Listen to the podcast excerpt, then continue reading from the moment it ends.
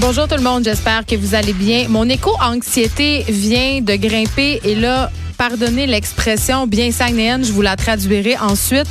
Mon éco-anxiété donc vient de grimper dans le taper.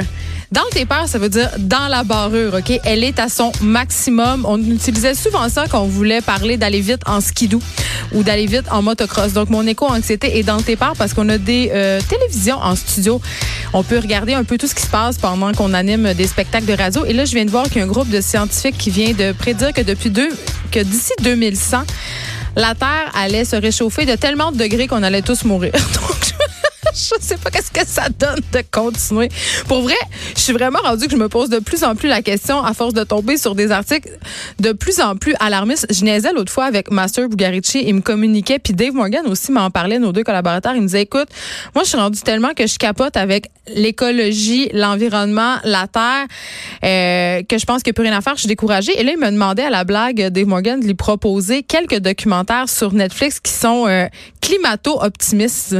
J'en ai pas trouvé. J'en ai trouvé aucun. Même que quand j'ai fait une recherche, parce que je voulais un peu lui revenir avec ça, quand j'ai fait une recherche, euh, j'ai tombé dans le vortex des documentaires vraiment déprimants. Donc, à chaque jour, une nouvelle nouvelle pour nous dire à quel point la Terre s'en va chez le diable. Et c'est drôle parce que je parlais avec un champion euh, de motocross la semaine passée, puis je disais, hey, euh, t'as pas l'impression que ton sport sert un peu à rien, t'as pas l'impression que ton sport pollue. Puis il me dit, moi, je suis allé faire des spectacles en Chine, puis après avoir vu ce que j'ai vu là-bas, je peux juste te dire que les émanations de ma motocross vont rien changer. Puis je dois dire que je suis assez d'accord. C'est vraiment je dois dire ça. Puis Patrick Lagacé avait essayé de le faire dans une chronique qui avait déclenché, euh, bon, moins, euh, moins de haine que sa chronique sur les milléniaux, mais quand même.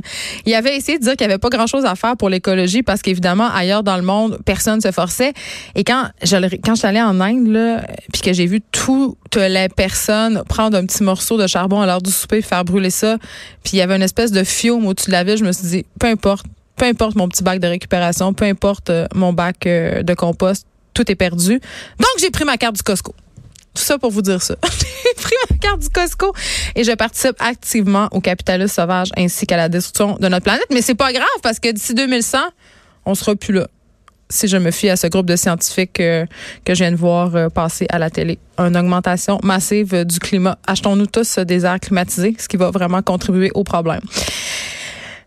Un article de Tommy Chouinard euh, du journal La Presse fait beaucoup jaser en ce moment, puis je comprends très bien. C'est un article sur les milieux familiaux, donc il s'agit de nos enfants, nos enfants. Euh, c'est que les plaintes explosent contre les garderies privées en milieu familial depuis l'adoption de nouvelles formes, euh, normes, pardon, minimales de sécurité. Ça fait un petit peu plus qu'un an. Le ministre de la Famille, Mathieu Lacombe, d'ailleurs, reconnaît que les cas de comportement inapproprié explosent.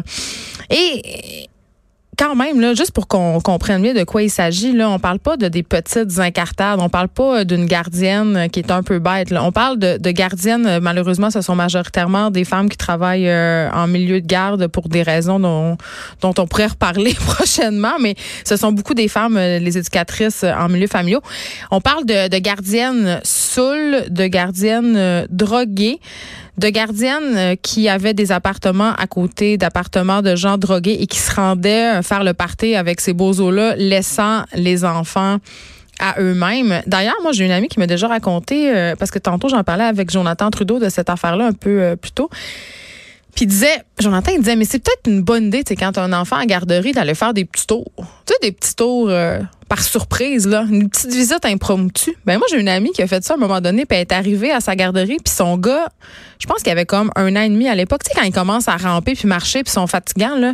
Mais la gardienne, elle avait attaché son gars après la patte de la chaise de la cuisine avec une laisse à chat.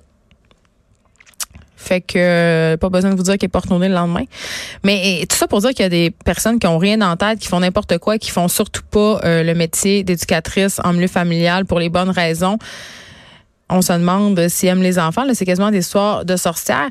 Et euh, mon fils, il va dans un milieu familial. Là, il va plus, il va à la primaternelle 4 ans. Oh, oh, oh. Mais il est allé dans un, dans un MF pendant 4 ans. Et je vais être super honnête, j'ai choisi le milieu familial de plein gré. Puis là où j'avais quelque chose qui me boguait dans l'article de la presse, puis on aura l'occasion d'y revenir avec mes invités sur ce sujet-là, euh, c'est que je me dis, il me semble que comme parent, quand tu magasines une garderie, là, tu fais un minimum de vérification. Je veux dire, moi, j'ai vu des affaires, là, puis j'aime pas le terme magasiner une garderie comme si on magasinait un bien aimable, mais c'est quand même ça. Tu fais un peu le tour des garderies, tu regardes, est-ce que mon enfant euh, va avoir euh, des locaux qui sont grands? Est-ce qu'il y a des fenêtres? Est-ce que c'est minimalement propre? Est-ce que la bouffe est OK? Puis là, quand je parle de bouffe OK, là, je parle pas de pâté chinois ou lentilles, de tofu bio. Je parle pas, j'ai pas de, de, grandes attentes, là. Je pense pas que mon éducatrice en lutte familiale, va faire des cours de yoga qui vont sortir dans le parc, qui vont voyager en avion, là. Je veux dire, juste la base, là. Moi, je voulais une bonne vieille grand-maman qui fait du macaroni au fromage, qui aime mon gars, puis qui l'amène au parc minimalement quand il fait beau. OK, on s'entend, là, c'est pas, c'est pas la mer à boire. Fait que tu te promènes, puis là là, et là là là là là là que tu tombes sur du monde pas de... écoute moi j'ai vu des affaires là je pouvais même pas croire qu'il y avait un parent qui avait laissé son enfant à cette place là des garderies dans des demi-sols avec des rideaux crasseux pas éclairés. Ça pue la piste de chat t'entends le chien japper euh, ça gueule euh, tu te demandes si Kevin va débarquer avec sa transam pour venir faire un deal de coke. Puis là il y a des enfants qui jouent là-dedans la couche pas changée la mort va au nez elle voit c'était vert en tout son nez. Je me rappelle il y a des parents qui laissent leurs enfants là. Moi ça me fait capoter. Donc tu sais à un moment donné je me dis quand euh, quand tu vas dans une garderie puis tu as un petit feeling qu'il y a quelque chose de pas correct, même si tu as le moindre doute, tu devrais pas laisser ton enfant là. Donc j'imagine que ces parents-là ont quand même leur rôle à jouer dans cette histoire-là, mais quand même, il y a une affaire qu'on oublie de dire quand c'est clair que c'est pas tout le monde qui a le choix. Moi je pense quand puis je l'ai vu il y a des amis à moi qui se sont confiés à moi sur leur choix de garderie où je l'ai vu plusieurs fois dans des groupes de parents. Euh, il y a du monde qui n'ont pas le choix. Ils laissent leurs enfants en garderie dans une garderie qui est pas top notch, là, qui est pas A1, là, une place où, bon, justement, ça les fait pas tant triper. Puis, ils n'ont pas le choix, parce que si euh, n'ont pas de garderie, ben ils pourront pas travailler. Puis s'ils pourront pas travailler, ben ils pourront pas payer leur hypothèque. Puis là, vous voyez où je veux en venir. Donc, il y a vraiment un manque d'accessibilité. Puis il y a des parents qui font des choix euh, parce que justement il y a un manque de garderie. Donc je sais pas qu'est-ce qu'on pourrait faire avec ça. Je vais faire le point sur la situation des milieux familiaux non régis parce qu'il faut faire quand même la distinction puis on va y revenir entre les milieux familiaux non régis et ceux régis qui doivent se soumettre aux mêmes standards que les CPE. On va parler avec Sophie Forgette Bellet qui est présidente de l'Association québécoise des milieux familiaux éducatifs privés et je vais aussi parler avec la députée de Joliette Véronique Yvon. On va se demander coudon est-ce que le gouvernement tient tant que ça à ses enfants? Moi, je pense que poser la question, c'est y répondre, mais en tout cas, on verra. Justin Trudeau a renié sa promesse électorale de réformer le mode de scrutin. François Legault, lui, semble sur le point de le faire. En tout cas, le projet est à l'étude. Mais la réforme du mode de scrutin, c'est un dossier très complexe. On va essayer de démêler tout ça puis de voir pourquoi Justin Trudeau semble vouloir balayer en du tapis la réforme du mode de scrutin à la moindre occasion. On va en parler avec Françoise David, qui est vice-présidente du mouvement pour une démocratie nouvelle.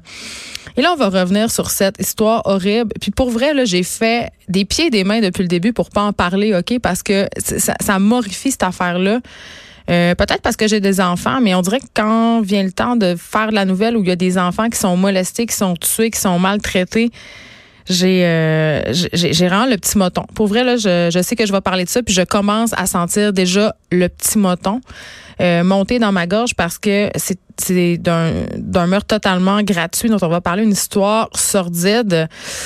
Histoire horrible, donc celle de Sofiane Gazi qui, après avoir plaidé coupable pour meurtre, vient de congédier ses avocats et de retirer sa reconnaissance de culpabilité. Et là, je rappelle que M. Gazi est accusé d'avoir tué son bébé, encore dans le ventre de sa mère, avec une fourchette à viande. OK, c'est de ce cas-là qu'on parle. C'est une situation quand même qui est vraiment rare et euh, on va faire le tour avec Michael Nguyen qui est journaliste au Journal de Montréal et Journal de Québec. Et là, on s'en va complètement ailleurs. Tu sais, quand je dis que je suis la Denis vagues des pauvres, c'est un peu ça que je veux dire. On va voir la populaire euh, végétalienne québécoise et créatrice du fameux tofu magique que j'ai essayé. OK, je vous en redonnerai des nouvelles. Donc, Louni sera avec nous. Elle vient de lancer un livre de recettes et je la reçois en studio. Vraiment plusieurs questions pour elle et une petite critique de son fameux tofu magique. Autre sujet délicat, vous le savez, ça me fait pas peur. On va parler de la vie amoureuse des personnes vivant avec un handicap. Et là, oui, oui, oui, j'ai enfin su, là, on dit plus handicapé. C'est terminé. On dit personne vivant avec un handicap ou personne vivant en situation de handicap. Fait que les choses sont claires là maintenant. C'est ça qu'il faut dire.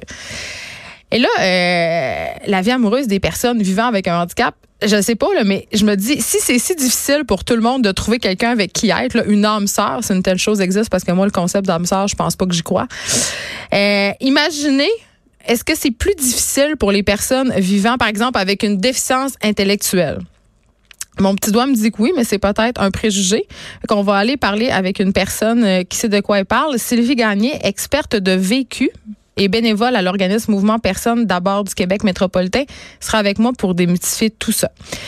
On va avoir notre suave chroniqueur littéraire David Quentin. Il va être avec nous, libraire à la librairie Coop Zone. Et là, on parle d'un livre que je viens de finir hier soir très tard. Ça s'appelle Le deuxième mari. C'est de Larry Tremblay, évidemment, euh, cet écrivain qu'on connaît tous, qui écrit une trentaine de romans. C'est un dramaturge aussi incroyable. Il vient du Saguenay-Lac-Saint-Jean, donc je prêche un peu pour ma paroisse, il faut le dire. Et là, c'est assez surprenant parce que si vous êtes fan de la série La Servante écarlate, hein, cette série adaptée des célèbres romans de Margaret Atwood, ce livre-là est pour vous. Je sais pas si Larry euh, surfait sur cette tendance-là, mais quand même, ça ressemble énormément à, à l'histoire de La Servante écarlate, mais inversement. C'est une espèce de dystopie où les femmes auraient pris le contrôle et dominerait les hommes. En fait, la peur de tous les masculinismes. on va en parler avec David Quentin. Aussi, on va faire un survol de la littérature des milléniaux. Ça existe-tu, premièrement? c'est quoi la littérature des milléniaux? Aurélie Langto va être aussi avec nous. Aurélie, qui est la rédactrice en chef de la revue Liberté. Une revue qui célèbre ses 60 ans quand même. Donc, c'est pas rien. Aurélie, elle est très jeune. En plus, je pense qu'elle a moins de 30 ans. Puis, elle, elle est à bord de ce navire-là, qui est quand même une institution, une espèce de... Le palais de l'essai québécois. Plusieurs grands noms ont écrit dans cette revue-là. On va se demander pourquoi c'est encore important euh, que la revue Liberté soit là, aussi à la crise, euh, à l'heure de la crise des médias qu'on connaît. Euh, comment ils tirent leur épingle du jeu. Aurélie aussi, quand même connue pour son militantisme. Je vais lui poser une couple de petites questions crunchy. On, on se rappelle qu'on est jour 7 de la campagne électorale, donc on aura, et elle aura sans doute bien des choses à dire. Mais avant, avant, avant, avant. Justin, Justin, Justin, Justin. Évidemment, pas Justin Bieber, Justin Trudeau. Je veux qu'on se parle de la psychose entourant la photo de Justin Trudeau avec Bianca Andreescu. C'est notre nouveau scandale. C'est le scandale du jour. Euh, évidemment, cette photo circule partout. On peut voir notre bon premier ministre, ce Golden Boy euh, notoire. Je dis ça, je dis rien. Euh, très, très près de Bianca Andreescu. Mais là, très, très près, là, on se calme. Là, pour, Justin Trudeau, c'est le roi du selfie. Là. Il a fait un selfie avec absolument presque tous les Québécois. Si vous n'avez pas d'ailleurs votre selfie avec Justin Trudeau, je me demande qu'est-ce que vous faites. C'est si facile. c'est si facile. Il est partout attendant le selfie. Donc, il a pris une photo avec Bianca Andreescu on peut comprendre euh, en lisant, si on veut, son langage corporel qu'il l'apprécie beaucoup. Puis tout le monde l'apprécie. Le Bianca Andreescu, c'est la nouvelle reine du monde. Elle a gagné le US Open. Tout le monde est bien fier qu'elle soit canadienne. Jusque-là, tout va bien. Et là, il y a des gens qui disent que euh, Justin était un peu trop près de Bianca Andreescu, euh, qui a seulement 19 ans. Je veux le souligner au passage. C'est peut-être là que les gens ont peut-être un petit problème. Et là, je me demande, on est-tu en train de capoter pour rien? Parce que là, il y a des gens qui ont calé des MeToo, là.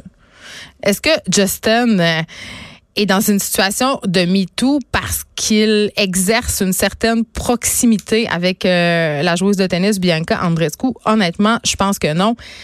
Dans un shooting photo de médias comme ça, il devait avoir des milliers de photographes. Ça s'est passé en trois minutes. Il y a des milliers d'angles qui sont possible, OK?